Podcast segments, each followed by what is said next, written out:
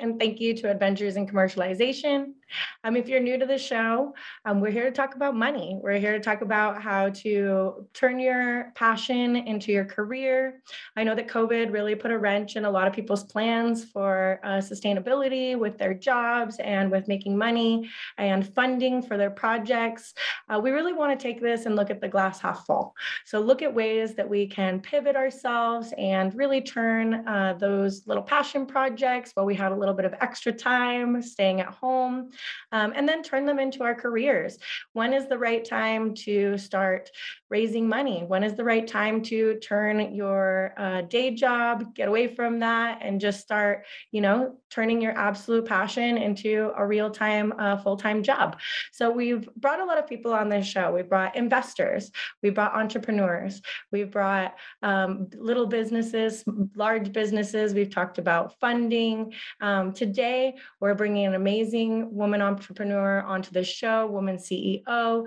Thank you. We have um, Erica Muller. Hi, thanks for having me here, Zoe. Thanks for being here. So, we're going to drop into real estate here. We're going to talk a little bit about what you've been doing. So, can you tell us a little bit about your background?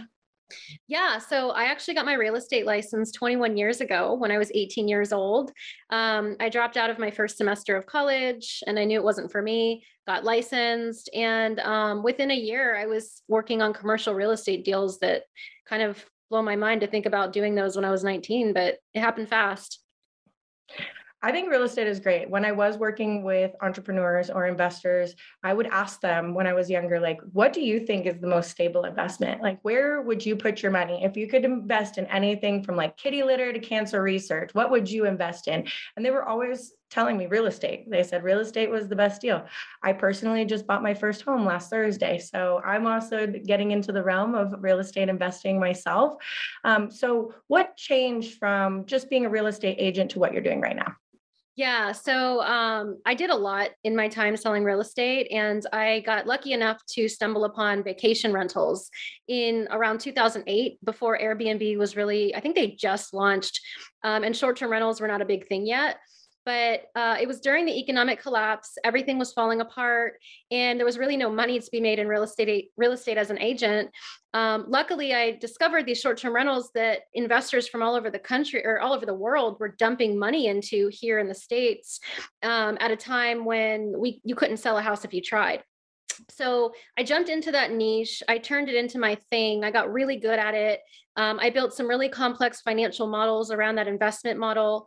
Um, I had already been investing myself for a long time, so I understood, you know, investments, numbers, financial models, and um, I kind of, you know, created the structure around this new asset class for investing in it.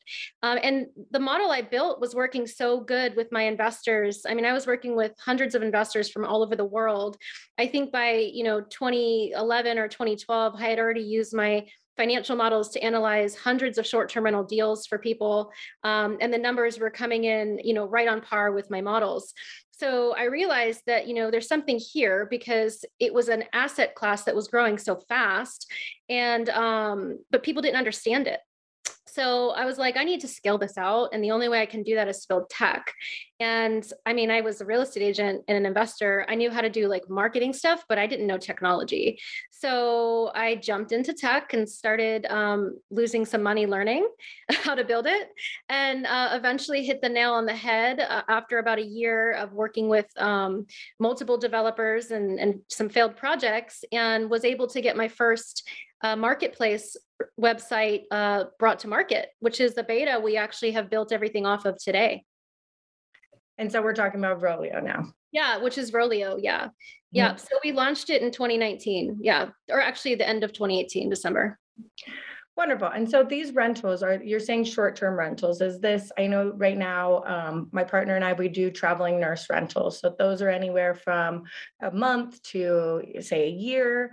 Um, but then we look at other things that are like Airbnb that are from uh, like a week stay. What is, what is Vrolio's model here? Yeah, so we cover all that. We cover anything that's one night or more and under six months, and that's considered a short term rental. Every market is completely different. But if it's not in the long-term rental category, it's a short-term rental, whether it's in a destination market or it's a host near a hospital or near a college. It doesn't matter. It's a short-term rental. So we look at that whole asset class together as one investment asset class. And our marketplace specializes in selling those to investors.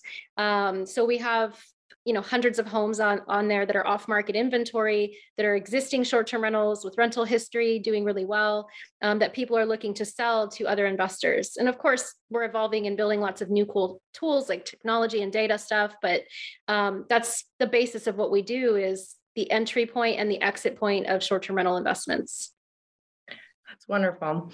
And so, okay, so Vrolio, we have uh, you pivoted. I think that sounds fantastic. You had the skill set. Uh, you obviously had a great Rolodex of people who are going to be able to hop on to this. Um, and so you said you had to you had to invest a little bit of your time and money into doing technology. Did you bring other people on for that? When did you know was the right time to bring other people on for that? Uh, and what who makes up Vrolio currently? Yeah, so in the early stages, um, it was just me going to different um, development teams, telling them about this idea that I had, trying to help them understand it. Uh, a lot of people just couldn't wrap their head around it because, again, real uh, short-term rentals were not a thing back then.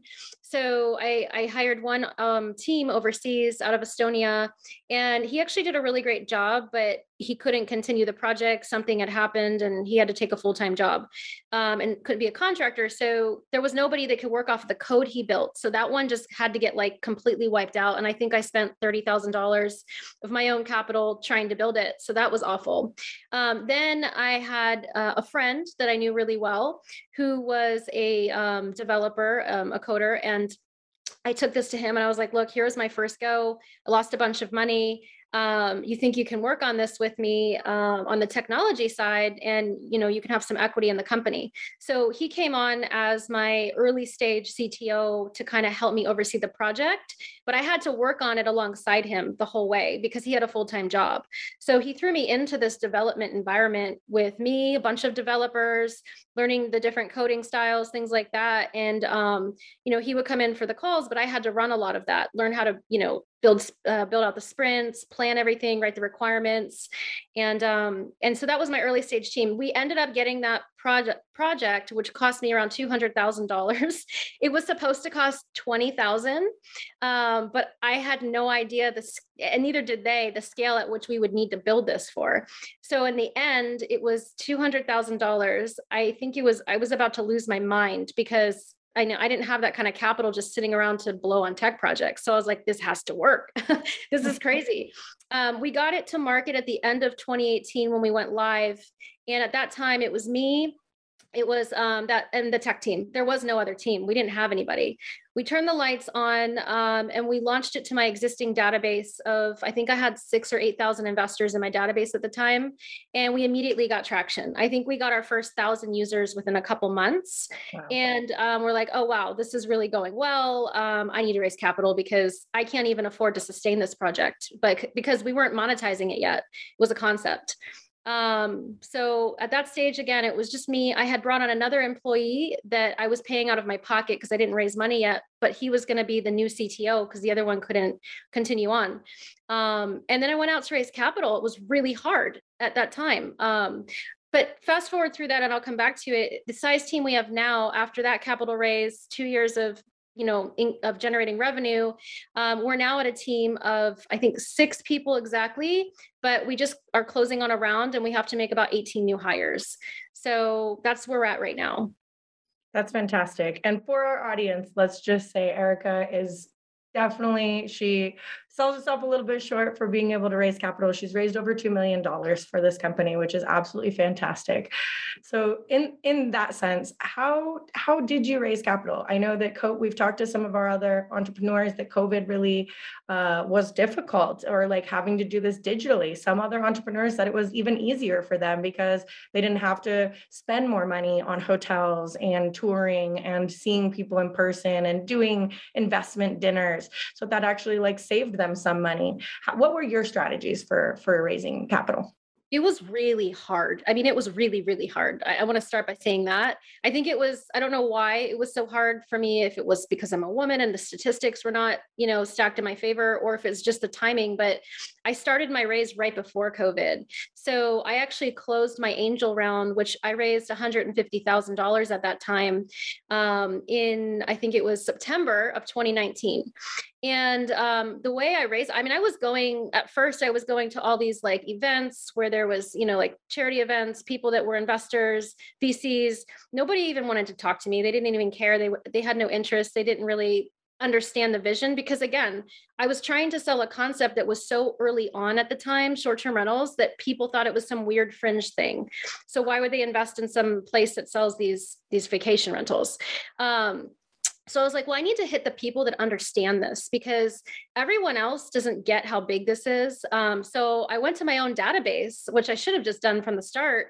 And I sent out a mass email to everybody. And I was like, who wants to invest in this emerging technology company? We have a thousand users, we're gaining traction, it's the first to market. And I had this whole pitch put together. I started a webinar, I put a whole webinar together, invited a bunch of people to it from my database. And um, I got my first three investors from that. And uh, one of them was already an existing client of mine that had bought three uh, three vacation rentals with me. Um, another one was a real estate broker out of um, Missouri, and the third one was a vacation rental owner who had owned his own properties. So they were all strategic people that understood this. And I think that very I learned that very early on. You have to go to the people that understand your product. Um, if you have something that's really far ahead of its time, because that's just what happens if you're too far ahead of your time. Um, trying to get people to understand it, it's going to be very difficult. Uh, so that was my first round. Um, from that, I was able to get $50 million in sales volume in um, going in my company over the course of 2019 to 2022 2020 uh, it didn't really affect us because i wasn't raising capital during that time but we did have to pull back on tech because the tech build out was not coming along the way it was supposed to the, the evolution of it. So we had a we had a right after covid we had to let our whole tech team go.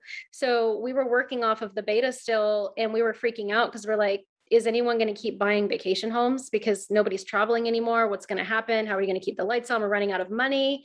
It was very scary. Um, but then, right, I think like two or three months after COVID, something just happened and everybody decided I'm sick of staying home. Uh, we want to travel again. And all these people started just driving to their vacations and staying in properties again. So it started picking back up and we got crazy busy in 2022 we actually had our best year. And it led us to um, you know our first year of like strong sales volume um, which continued to allow us to keep the company going without raising more money. No we couldn't grow because we didn't have enough capital to start hiring on the tech team again but we were paying the bills and keeping the lights on every single month. And there were months where I'm like, where is the next round of money going to come from? Because I don't see the sales on the books. And then they would just happen. It was like always, it would just like be there, the money. so, so anyways, so 2020 actually wasn't bad for me. It was, it was a scary year in tech, but it was good for us in sales. Well, we all got stuck at home for a little while. And I think after a couple, I think after a little bit, people were like, okay, this is not, we, nobody knew what was going to happen. Right. So we're all sitting at home realizing, okay, well, it's just going to be a few months. We'll go back to work. But then people had to realize, I, I don't think we're going back and we need to figure out a way to make ourselves comfortable. And I, again, taking uh, COVID as a, the glass half full is a lot of people needed to start to learn how to make their work life balance work for them and how to really be comfortable in their own space and was that going to be where they are? If they're working from home can they go? I mean i know people who just dipped off to hawaii and worked from home from hawaii the whole time so uh, just really learning if you're if you're going to work from home how to be comfortable in it and how to create just a, a safe space for yourself and if that was going to your vacation rental i think that sounds great to me. Co- uh, quarantine at the beach sounds fantastic. I think what happened was is um, one it was the birth of the digital nomad like explosion mm-hmm. right like i'm done. I'm going to work from wherever i want because working from home is a thing i can do now.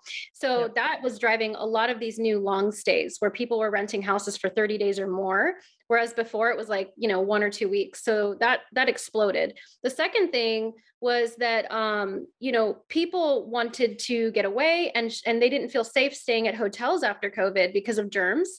So they saw vacation rentals as a really clean option because there's nobody else there except for you. You can you know you're not passing other people or anything like that. So vacation rentals became the um, accommodation of choice after covid because of the safety reasons I think we can add a third one to that, Erica, which was uh, traveling nurses. So I do know that the census within the hospitals was going up and down so much that people were n- not getting paid. They were working full time at a hospital, and then we're not getting paid for full time because the the census would go down. And so all of a sudden they were overstaffed and didn't need the nursing. So you would have maybe three shifts a week. I do my uh, partner's uh, cousin actually owns a traveling nurse agency, which actually boomed very greatly during this time as well, which was because these these nurses could actually get contracts for three months, which they knew that they were going to have a full time pay for three months to go to a, a specific place. So they dropped out from being a full time nurse at a hospital and turned into this traveling.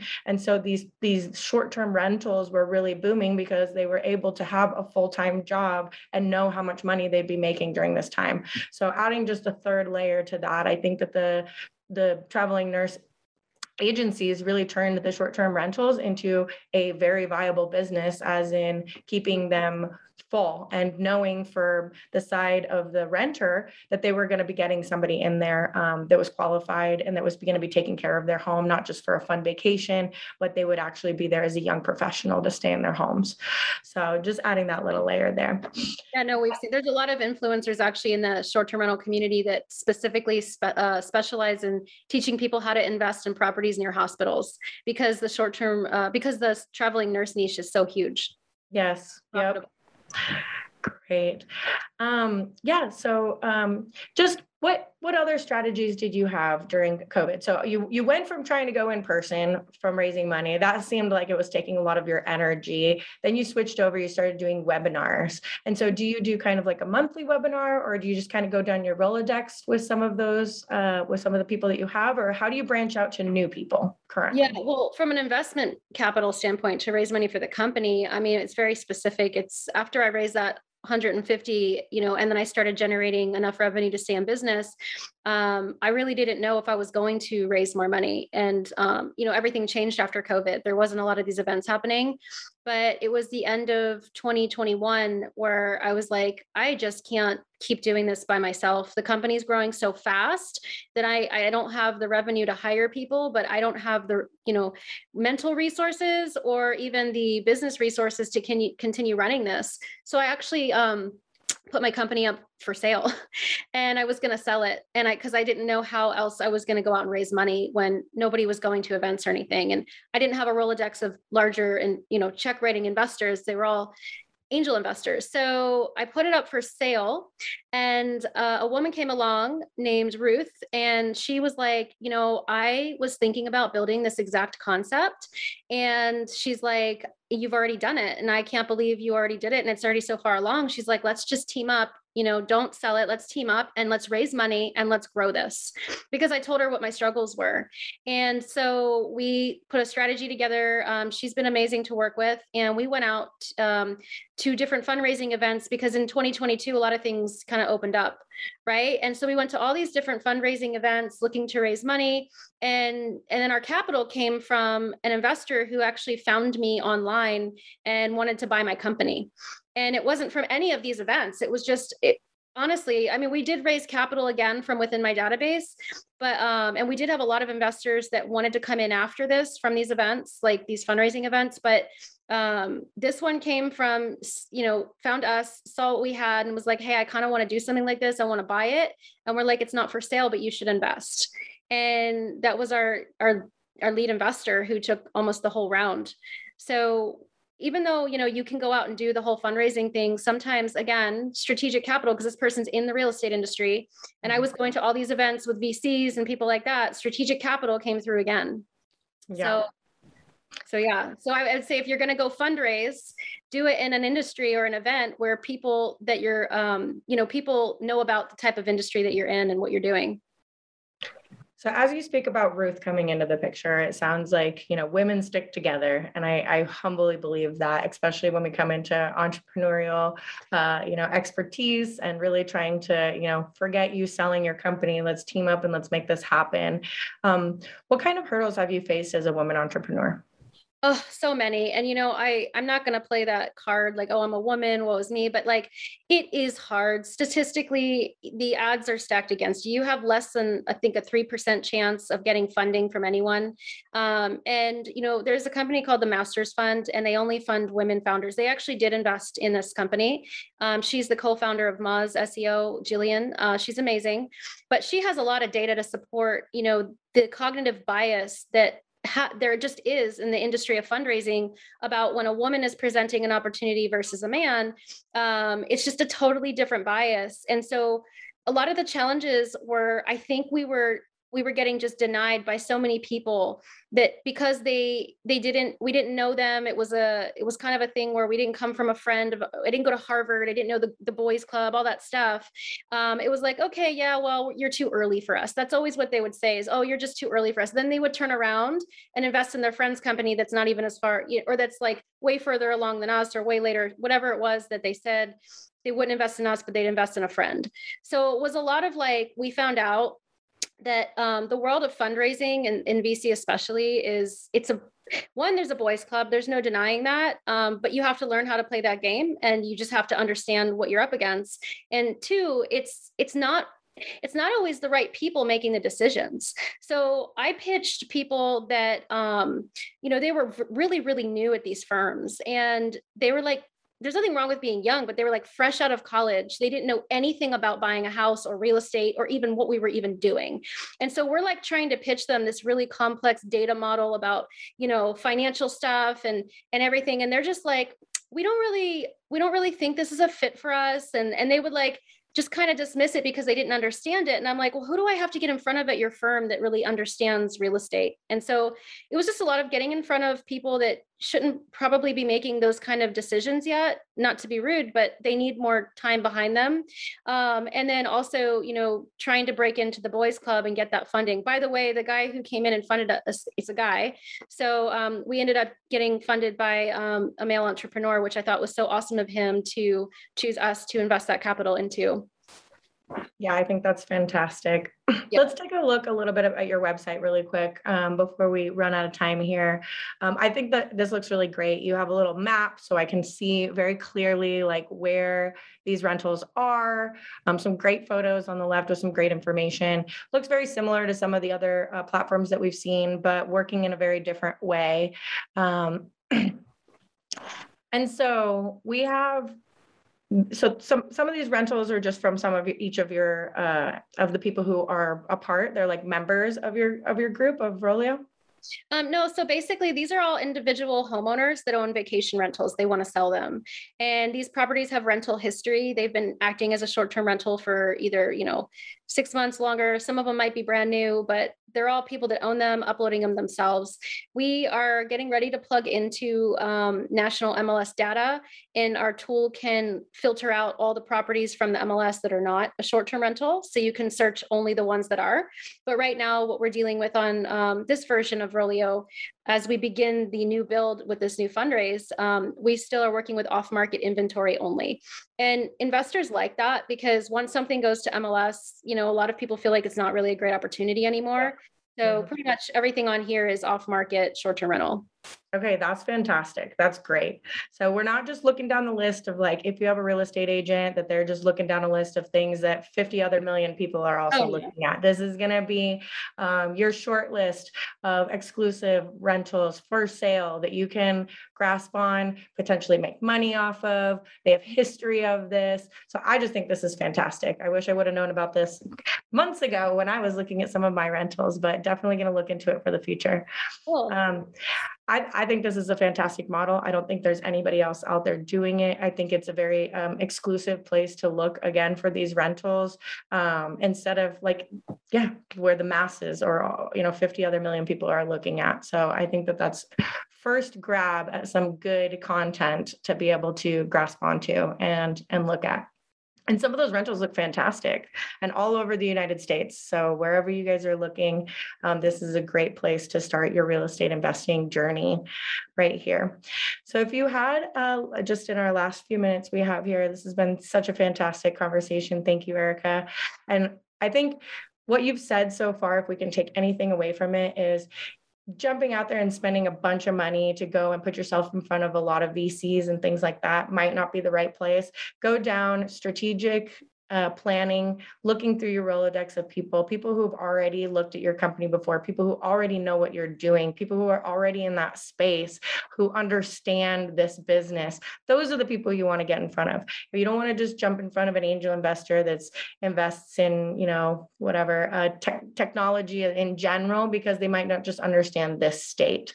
Um, I know that there has been in the past, while working with angel investors, I had a facial company come through. And i knew that there was an investor that i wanted to connect with them because i know he has three daughters and a wife and a lot of women in his family. And i knew it was something he probably wouldn't be looking at but i really wanted him to look at it because i knew that if he showed it to the girls at home that they would say that this was a great deal. And i think he did end up investing into it because he did take it home and took it to the people who know the realm and understood the realm. So really just pushing that um, that fact along. But if you had any other advice I know we talked for women entrepreneurs specifically, but if you had any other advice for entrepreneurs in general, what would what would you have for them?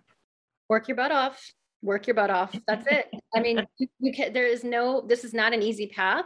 It's not comfortable, and it's not going to be easy. So, if you're looking for, if you're thinking it's going to happen fast, if you're thinking it's going to be easy, you need to just call it in now and go get a job at a Fortune 500 company because this is not that lifestyle. Um, startups are a lot of work. Um, you know, they're a lot of stress and you have to be very creative, be willing to pivot, be in front of, especially when you're a small company that's underfunded, you have to be smarter and faster than your competition that has millions of dollars behind them. Um, and you have to constantly be on top of what's happening in your industry. So that would be my main advice is don't quit, keep going, work your butt off. It does pay off. And um, strategic capital is the way to go when raising capital. I think that's fantastic advice. And I can see that you are taking that advice and you are being uh, extremely successful with what you're doing. Your site looks great. I'm happy to have you on this show. I wish you so much success here in the future.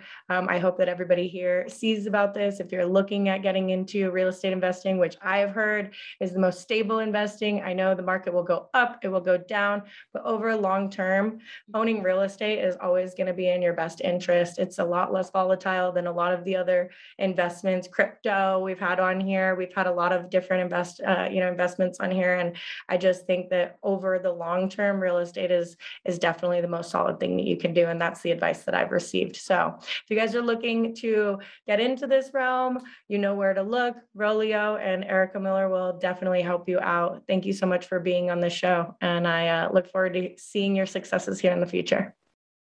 Thank you for having me.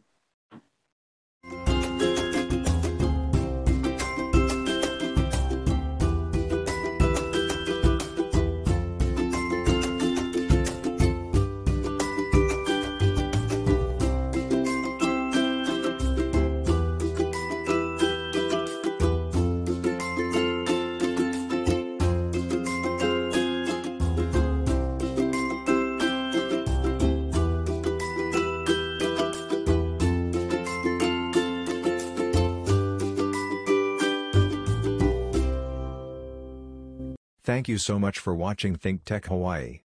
If you like what we do, please like us and click the subscribe button on YouTube and the follow button on Vimeo. You can also follow us on Facebook, Instagram, Twitter, and LinkedIn, and donate to us at thinktechhawaii.com. Mahalo.